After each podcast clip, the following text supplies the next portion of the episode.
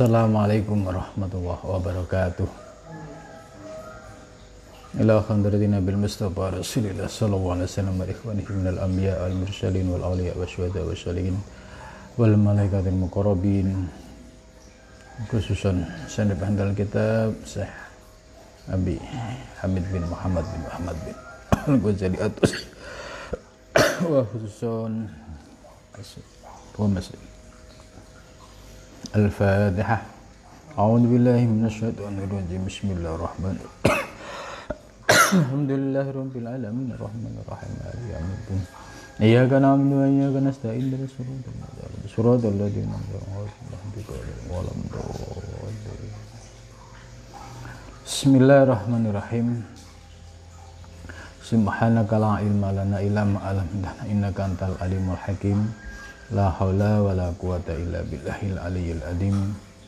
Rabbi syrah li sadri wa yassir li amri wa hlul 'uqdatam min lisani yafqahu qawli amin ya rabb.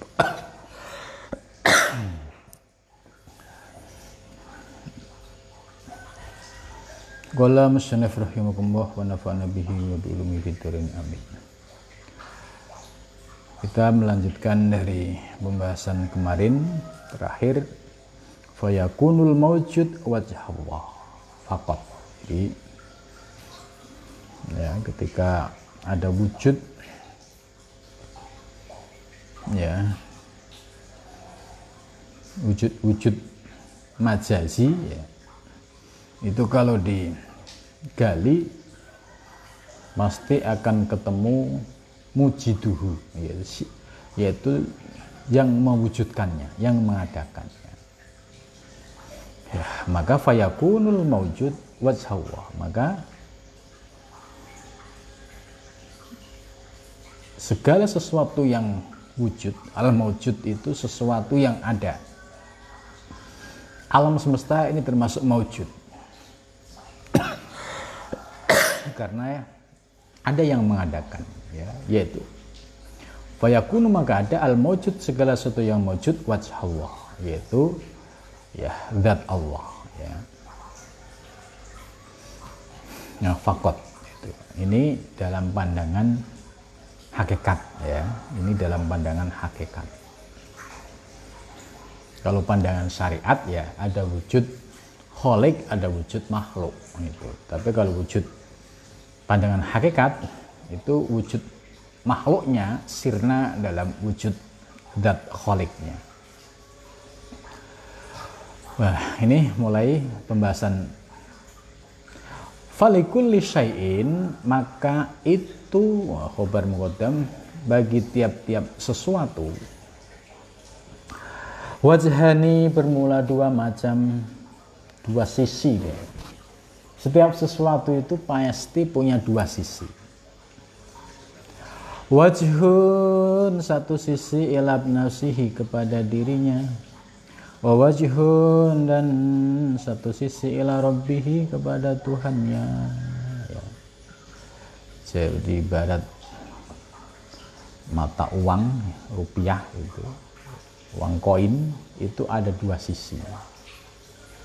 Nah, di sini juga sama. Falikuli syai'in setiap sesuatu punya dua sisi. Ya sisi kepada dirinya sisi lain kepada Tuhannya itu. Nah, kemudian dibahas lagi fahuwa tiba di zinab sihi ya. Bahwa maka bermula wajh wajhun ila nafsih bi tibari wajhi nafsihi ya. Dengan dipandang dari sisi dirinya sisi dirinya itu ada pun tidak ada. Nah, maksudnya gini. Jadi satu sesuatu ya itu pasti ada dua sisi ya, sisi dalam sama sisi luar. Nah, itu. Sisi luar ini ibarat eh, kepada dirinya, sisi dalam ibarat kepada Tuhannya. Lah, eh, Imam Ghazali menjelaskan, nah sisi yang terkait dengan dirinya itu kalau di kaji secara mendalam akhirnya ketemu bahwa adamun tidak ada. Adamun tidak ada. Nah contoh misalkan wujud alam semesta ya ini kalau dikaji secara hakiki ya hakikat ya, ya tidak ada karena Allah yang mengadakan itu termasuk diri kita ya. Ini kalau dikaji dari sisi nafsihi diri kita itu kalau diusal dirunut ya didalami sampai tuntas ya akhirnya ya Adam tidak ada. Karena memang kita dari tidak ada menjadi ada lah yang sekarang ada itu karena ada yang mengadakan maka pada hakikatnya yang ada saat ini itu hakikatnya adalah ada mun tidak ada yang ada ya hanya yang ada gitu jadi yang ada ya hanya yang maha ada. Ini dari sisi hakikat ya. Wa bi'tibari wajhillah dan dari sisi Allah ya. Maujudun itu maujud ya. Jadi kalau diri kita ini ya, supaya kita paham ya langsung to the point bahwa diri kita ini kalau dikaji dari sisi diri nafsihi yaitu Adam. Karena logikanya kita dulu tidak ada menjadi ada. Itu berarti adanya kita ada yang mengadakan siapa yang maha ada gitu kan ya sedangkan dari sisi Allah ya ya karena memang ya Allah yang mengadakan semua itu. Maka yang ada dari wujud yang ada ya ya hanya Allah itu ya. Jadi perlu dipahami bahwa ini dari sisi pandangan hakikat ya. Jadi kita bisa memilah. Kalau ada e, pemikiran atau pandangan seperti itu, oh itu berarti aspek hakikat. Kita bisa menerima. Tapi kalau sudah aspek syariat ya kholik dan makhluk ya ini ya sebagai wujud ya eh, bahwa makhluk ya diadakan oleh kholik gitu. Nah, untuk melihat bahwa hakikat makhluk ya ini perlu kajian hakikat sehingga akhirnya ketemu bahwa hakikat makhluk memang tidak ada. Itu ini kalau dikaji dari sisi hakikat maka kemarin Imam Ghazali sudah menjelaskan bahwa para arifin itu dalam apa, proses tarogi ya berpijak pada pandangan yang majas dulu. Berpijak pada ya wujud makhluk dulu karena makhluk ini sebagai pijakan untuk tarogi hingga eh, naik eh, kepada eh, pemahaman eh, hakiki ya. Faidan la maujuda illallah. Maka akhirnya setelah digali ternyata wujud diri kita tidak ada adamun sedangkan yang ada adalah Allah yang maujud ya sebab ya hanya Allah yang mengadakan alam semesta ini maka faidan la maujuda illallah ya kemudian eh, muncullah satu kesimpulan yang diyakini, oh ternyata kita bisa memahami bahwa tidak ada yang maujud. Ya, maujud itu yang diadakan, termasuk alam semesta seisinya ini maujud. Oh, ternyata tidak ada maujud kecuali Allah. Artinya maujud-maujud tadi kalau tidak ada Allah ya nggak bakalan wujud itu. Ya, matahari contohnya contohnya. Itu maujud karena Allah yang mengadakan gitu kan? Bukan dia wujud yang berdiri sendiri itu bulan juga bukan wujud yang berdiri sendiri ya. Itu maka pada hakikatnya keyakinan orang yang sudah e, memahami hakikat ya pasti bisa menerima la maujuda illallah ya jadi kita sudah paham uh, urut-urutannya. Ya. Uh, maka dalam hal zikir nafi isbat ya hal zikir nafi isbat memang siapa pun ketika zikir nafi isbat ya tetap teksnya harus menggunakan la ilaha illallah. Karena teks ini ya sudah universal berlaku sejak zaman Nabi Adam sampai Nabi Muhammad dan sampai sekarang. Maka afdalu ma qultu ana wa nabiyyunya min qabli la ilaha illallah. Ya. akan tetapi untuk menggali makna dari la ilaha illallah ya itu ya perlu ilmu kajian-kajian hakikat ini sehingga di balik la ilaha illallah ini adalah kalimat istilahnya syariatnya ya maka ketika digali secara substansi akan menemukan mutiara-mutiara hakikat di balik teks la ilaha illallah itu. Maka ketika ada orang menyampaikan la maujuda illallah yaitu sudah bisa memahami urutan-urutan uh, rasionalisasinya ya. Oh, sampai akhirnya keyakinan la maujuda illallah itu bisa dipahami. ta'ala maha tinggi wa wazahu dan datnya faidan ya kullu dan tiap sesuatu ya halikun itu sirna. Syai itu apa? Syai itu masih wawah. Selain Allah itu syai. Ya. Matahari bulan bintang bumi dan seisinya ya termasuk diri kita. Dan benda-benda di sekitar kita. Itu sai semua.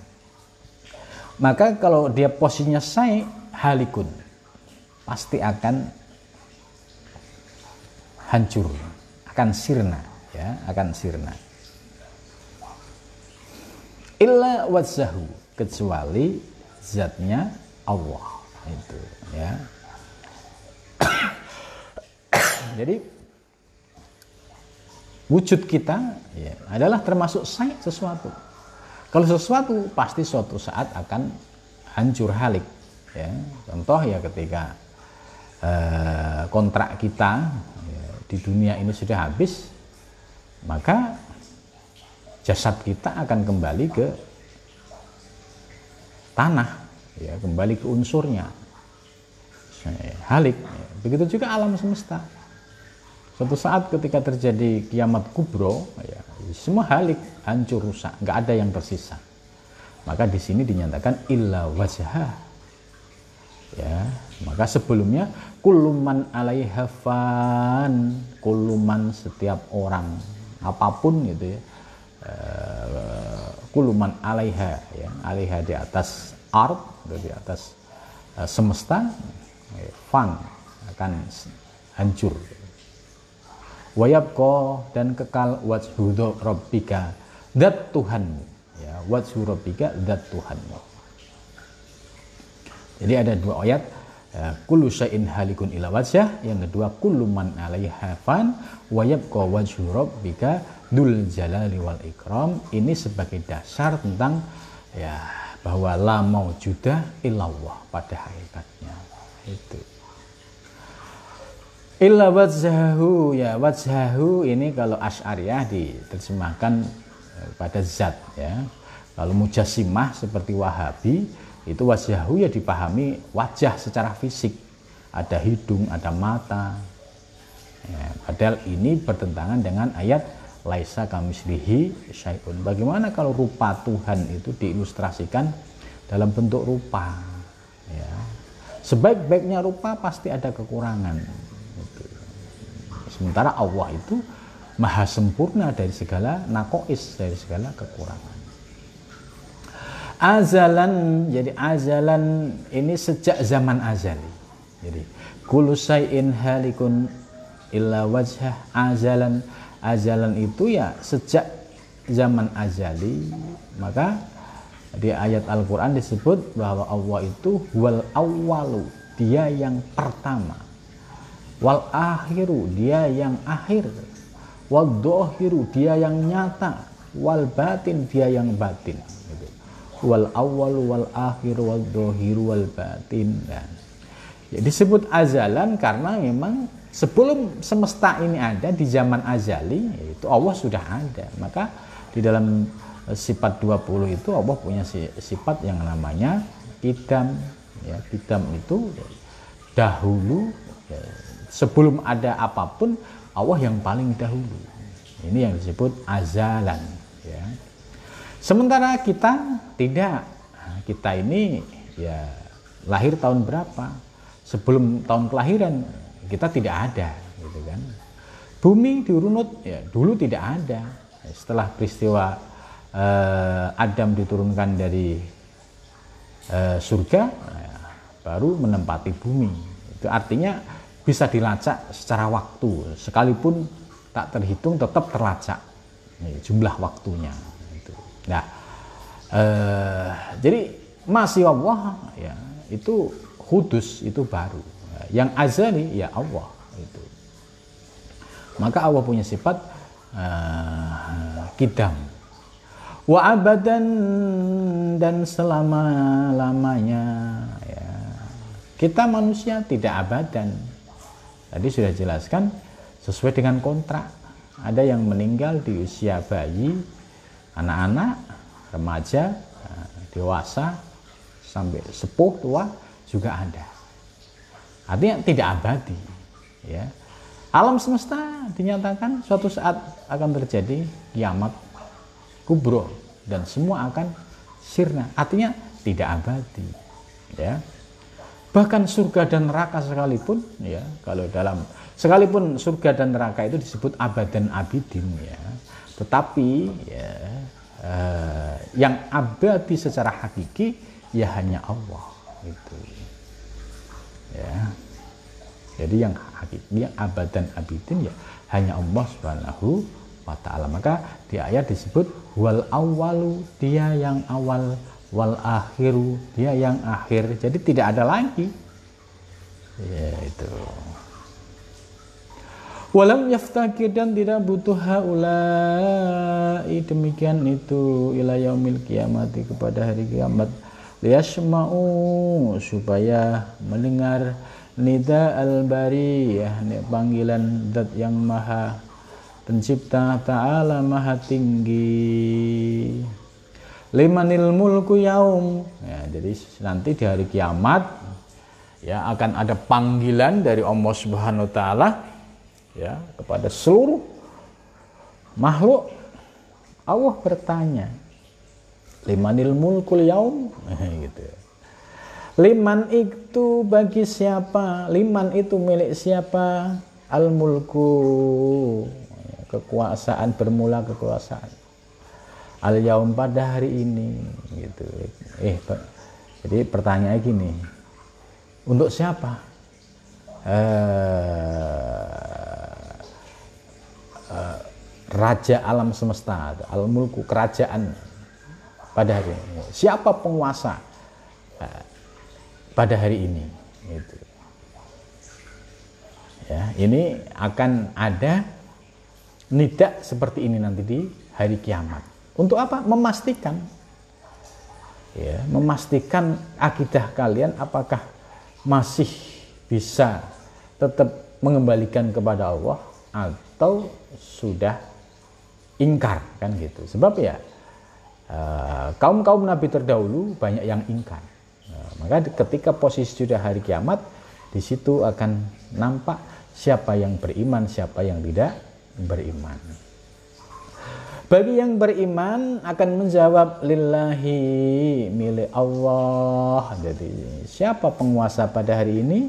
Ya lillahi itu milik Allah. Al-Wahid yang Maha Esa, Al-Kohar yang Maha uh, pemaksa, Al-Kohar. Jadi istilahnya uh, ditunjukkan siapa yang paling berkuasa pada saat ini. Lillahil wahidul qahar. Ya, itu.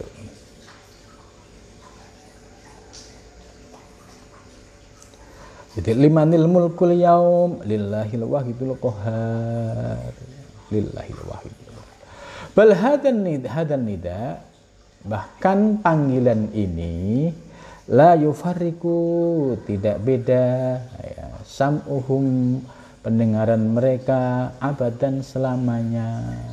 Jadi panggilan ini yaitu tidak ada bedanya oleh orang-orang yang mendengarkan walam yafhamu dan mereka belum faham min makna kaulihi dari makna firmannya Allah. Allahu Akbar annahu akbar min ghairihi. Itu ya. Itu ya.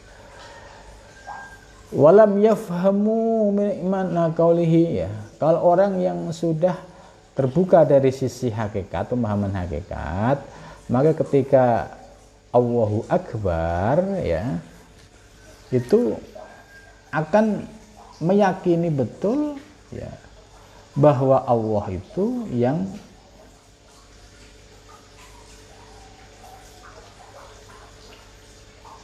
yang maha besar gitu ya.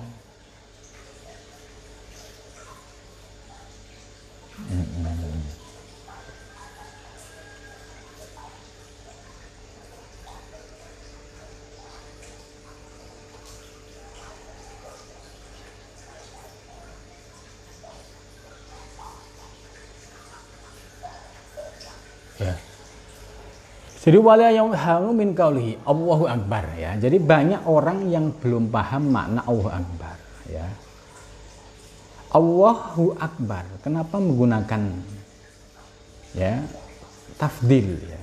Akbar afal yang punya makna paling besar gitu. Berarti selain Allah adalah kecil. Gitu. Maka tadi siapa penguasa hari ini? Ya Allah. Selain Allah nggak ada. Yang merasa punya uh, kekuasaan sebagai pimpinan uh, apa kerajaan maupun pimpinan negara ya, pada hari ini nggak punya daya kekuatan apa-apa ya. Maka kalau kita bisa memahami kalimat Allahu Akbar Allah maha besar Allah paling besar itu kita akan bisa eh, memahami tentang kalimat limanil mulkul yaum tersebut ya. Karena kita sudah terbiasa ketika takbir ya takbiratul ihram Allahu akbar ya itu sudah punya kesadaran bahwa kita tidak punya daya kekuatan apa pun. Maka kalau orang yang sombong dengan jabatannya itu ketika takbir itu sombongnya harus hilang. Sombong dengan kekayaannya takbir runtuh sombongnya ya. Sombong dengan kecantikannya ketika takbir hilang sombongnya. Karena ya hanya Allah yang maha besar. Itu maka ketika kita sudah memahami makna hakikat Allah Akbar ini ya ya runtuhlah semua pengakuan-pengakuan dan ego-ego di dalam diri kita. Ternyata kita kecil, kita tidak punya arti apa-apa. Annahu sesungguhnya Allah akbaru itu paling gede min goirihi dari selainnya. Gitu. Ya. Itu. Nah di sinilah bedanya. Orang yang memahami kalimat takbir dari sisi tasawuf dan hakikat itu yang dibesarkan adalah Allah Subhanahu wa taala, bukan dirinya. Dirinya rendah serendah-rendahnya, ya, karena tidak merasa punya daya apa-apa, merasa hina itu. Berbeda dengan kalimat takbir yang dipahami oleh orang awam yang nggak ngerti makna substansi dari kalimat takbir ya, kalimat takbir ya, menjadi kalimat penyemangat yang heroik. Ya setelah kalimat takbir yang terjadi mencaci maki orang menjelek-jelekan orang memfitnah orang itu akhirnya yang besar hanya dirinya karena merasa paling benar merasa paling suci, merasa yang lain selain dirinya yang dicaci maki itu itu semua eh, di bawah dirinya itu. Jadi ini perbedaannya. Kalau ahli kasfi atau ahli tasawuf, ahli tariqah ketika mengucapkan takbir itu hilang keakuan dirinya. Yang besar hanya Allah. Nah, sementara orang awam tadi dia semangat mengucapkan kalimat takbir karena tidak tahu makna substansinya hanya dianggap kalimat takbir sebagai kalimat heroik ya, ya seolah-olah ya hanya dirinya yang paling benar ya. Kemudian keluar kalimat-kalimat caci maki hina ini semua keluar dari ajaran Nabi besar Muhammad Shallallahu Alaihi Wasallam. Sehingga yang besar keakuannya, keegoannya, dirinya.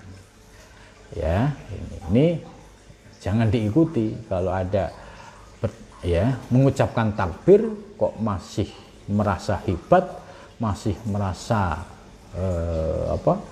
jelek-jelekan orang lain, tidak pernah menjelekkan dirinya sendiri, ya ini takbirnya hanya di lesan, ya. Takbirnya hanya di lesan, ya di hatinya tidak masuk apalagi sampai masuk ke dalam uh, lubuk hatinya ya jadi penting ini sebab kalau orang-orang awam ini ya, ya, ketika takbir teriaknya kenceng ya. tapi yang dimaksud takbir apa nggak ngerti gitu.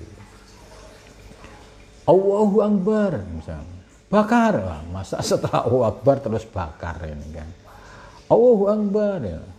sesat gitu. Ya ini ini terjadi ini saya menyaksikan sendiri ya.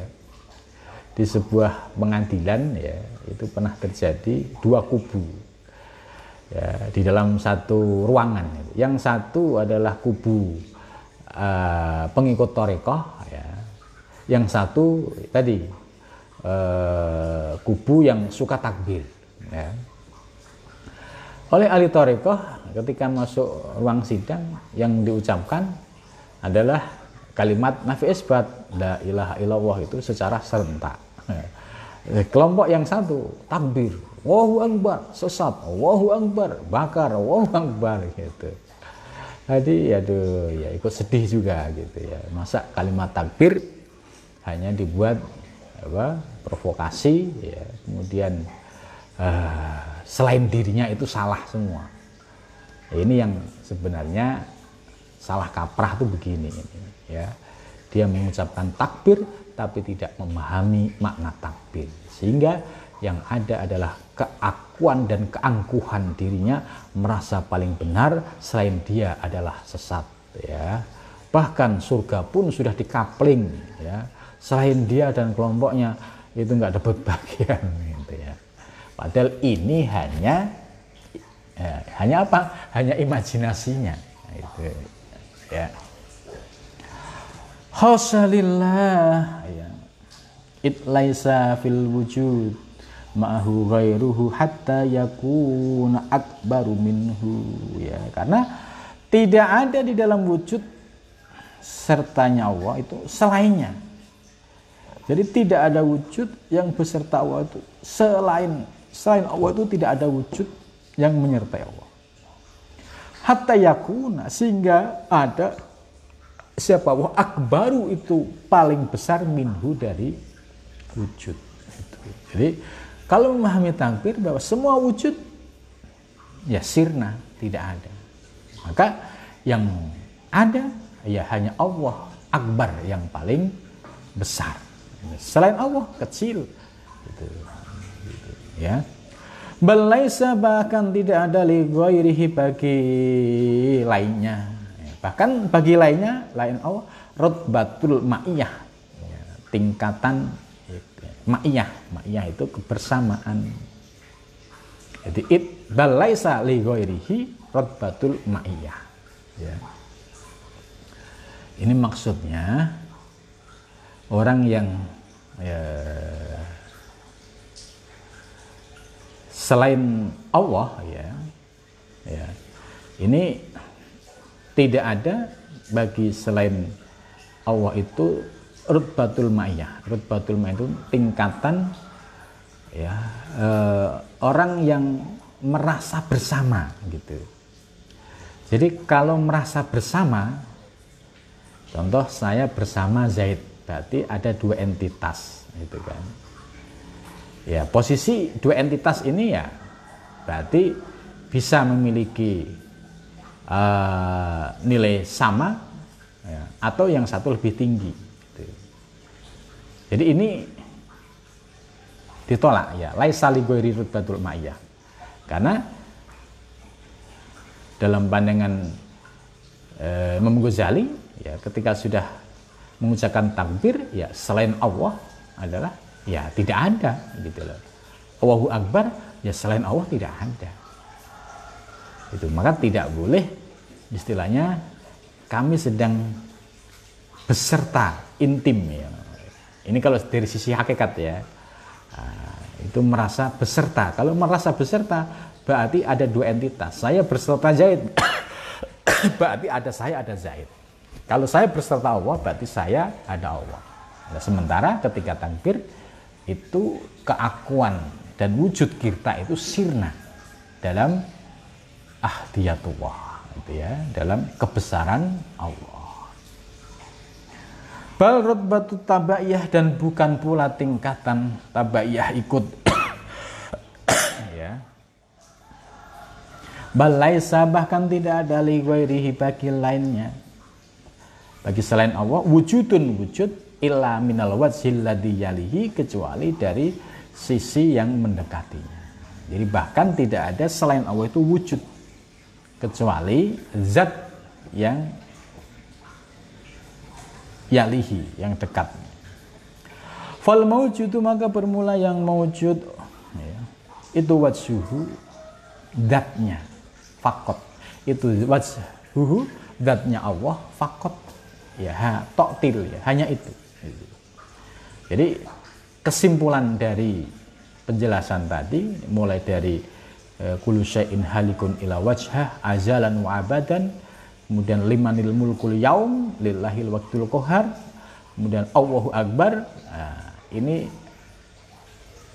akan mengerucut kepada kesimpulan bahwa fal maujudu wajhahu fakot ya ya sekali lagi ini dari sisi hakikat ya jangan sampai kita salah memahaminya ya karena ketika kita berkomunikasi dengan publik ya harus menggunakan bahasa syariat bahasa hakikat itu untuk dirasakan ya itu ya pemilahan ini yang penting gitu. jangan sampai yang hakikat itu ya, disampaikan ke publik di hadapan orang yang tidak paham ya.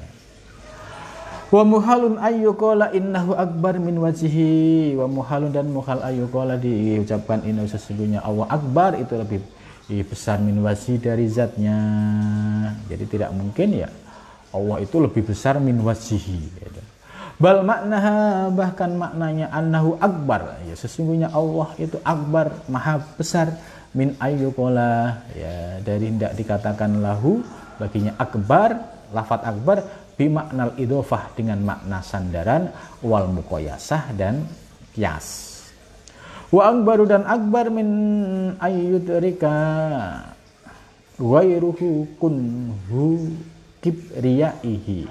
Wa akbar dan akbar uh, itu bisa digunakan untuk merasakan selainnya ya selain Allah maksudnya ya berarti ah, maksudnya ayudrika ruhu ya ruhu jadi kalimat akbar ini dapat dipahami dan dirasakan bahwa selain Allah itu ya kecil. Maka ketika selain Allah itu kecil yang maha besar yang maha uh, yang layak untuk menunjukkan sifat sombongnya kibriyaihi ya hanya Allah gitu. Selain Allah ya tidak pantas sombong karena kecil masa mau sombong gitu kan. Nabiyan karena baik dia tuh nabi atau malakan atau malaikat. Sekalipun nabi malaikat tidak punya itu karena yang layak untuk menunjukkan sifat kibria kebesaran dan kesombongan itu hanya Allah ya sekalipun nabi dan malaikat tidak boleh menggunakan apalagi kita hamba itu. Bala ya'rifu bahkan tidak mengenal. Bala ya'rifu bahkan tidak mengetahui. Ya. Siapa Allah? Allah. Kunha kunha ma'rifatihi. Ya gitu ya. Bala ya'rifu bahkan tidak mengenal oh dibuat majhul ya. Bal la yu'rafu bahkan tidak dikenal siapa Allah Allah kunha ma'rifatihi yaitu kunhi ma'rifatnya illallah kecuali Allah. Ya jadi kalau ini membaca ini harus tepat ya. Kalau layak arifu tidak mengetahui siapa Allah berarti Allah dianggap layak arif ini nggak benar. Tapi layu rofu tidak di, bisa dikenal siapa Allah ya. Kunha ma'rifatihi mengenal kunhinya. Ya itu nggak bisa. Kecuali ilallah. Itu loh. Ini jadi baca ini ya harus dibarengi dengan zok ya dengan rasa. Sebab kalau kita salah baca dikit ya misalkan dibaca layak rif ya eh, bina maklum gitu ya. Layak rifu tidak mengetahui siapa Allahu Allah berarti Allah tidak mengetahui gimana ini. Masa Allah nggak mengetahui? Ternyata yang dimaksud yaitu adalah dibuat majhul. Dumma awaluhu ya wa futika maqabil akhir la yu'rafu tidak dapat diketahui siapa Allah Allah. Apa yang tidak diketahui? Kun ha ma'rifati yaitu kunhi ma'rifatnya. Kunhi itu zatnya tidak diketahui ilallah kecuali Allah. Ya jadi jelas bahwa untuk sampai pada kunhi ma'rifat itu ya hanya Allah yang bisa mengetahui. Gitu. Selainnya tidak bisa. Bal kullu ma'rufin bahkan setiap yang ma'rufuf dakhilin yang masuk fi sultatil arif ya dalam wilayah orang arif wastilaihi istilahi ya dalam penguasaannya. Tuhulan ma ya ya baik itu dia masuk ya. Wadzalika yunafil jalal wal kibriya wa lahu tahqiqun ya. jadi maksudnya bal kullu ma'rufin dakhilin fi sultanil arif wastilai tuhulan ma. Jadi ini bahkan setiap kulu ma'rufin setiap segala sesuatu yang ma'ruf yang diketahui dakhilin yang masuk fi sultatil arif ya, dalam wilayahnya para arif ya, wastilai duhulan ma baik dia itu ya merasakannya ya duhulan ma Wadhalika dan demikian itu yunafi menafikan al-jalal keagungan wal kibriya dan kesombongan. Wahadalahu tahkikun dakarnahu fi kitabil Muksid al-asna fi ma'ani asma'illah ya. Ini ya, penjelasan yang cukup menarik ya yaitu kalimat terakhir kunha ma'rifati ilallah. Jadi Allah tidak bisa dikenal kunhi ya. Kunhi ma'rifahnya itu kecuali Allah. Ya, gitu. Jadi makanya eh, di kitab Atufa al-Mursalah ya eh, Syekh Fadlullah selalu menyampaikan ya tafakkaru fi khalqillah wala tafakkaru Jadi wilayah yang boleh untuk dibahas, didiskusikan itu adalah wilayah ala ilah atau wilayah ciptaan Allah. Ya itu. Wala tafakkaru fi tidak boleh kita berpikir secara eksploratif membahas soal zat Allah. Apalagi sampai mengaku bisa mengetahui kun hidatnya itu sesuatu yang mustahil ya. Karena ini sudah jelas la ya la yu'rafu kun ma'rifatihi illallah. Hanya Allah lah yang mengetahui soal ini ya. Sampai sini dulu. Wallahu alam bisawab mudah-mudahan bermanfaat. Ya assalamualaikum warahmatullahi wabarakatuh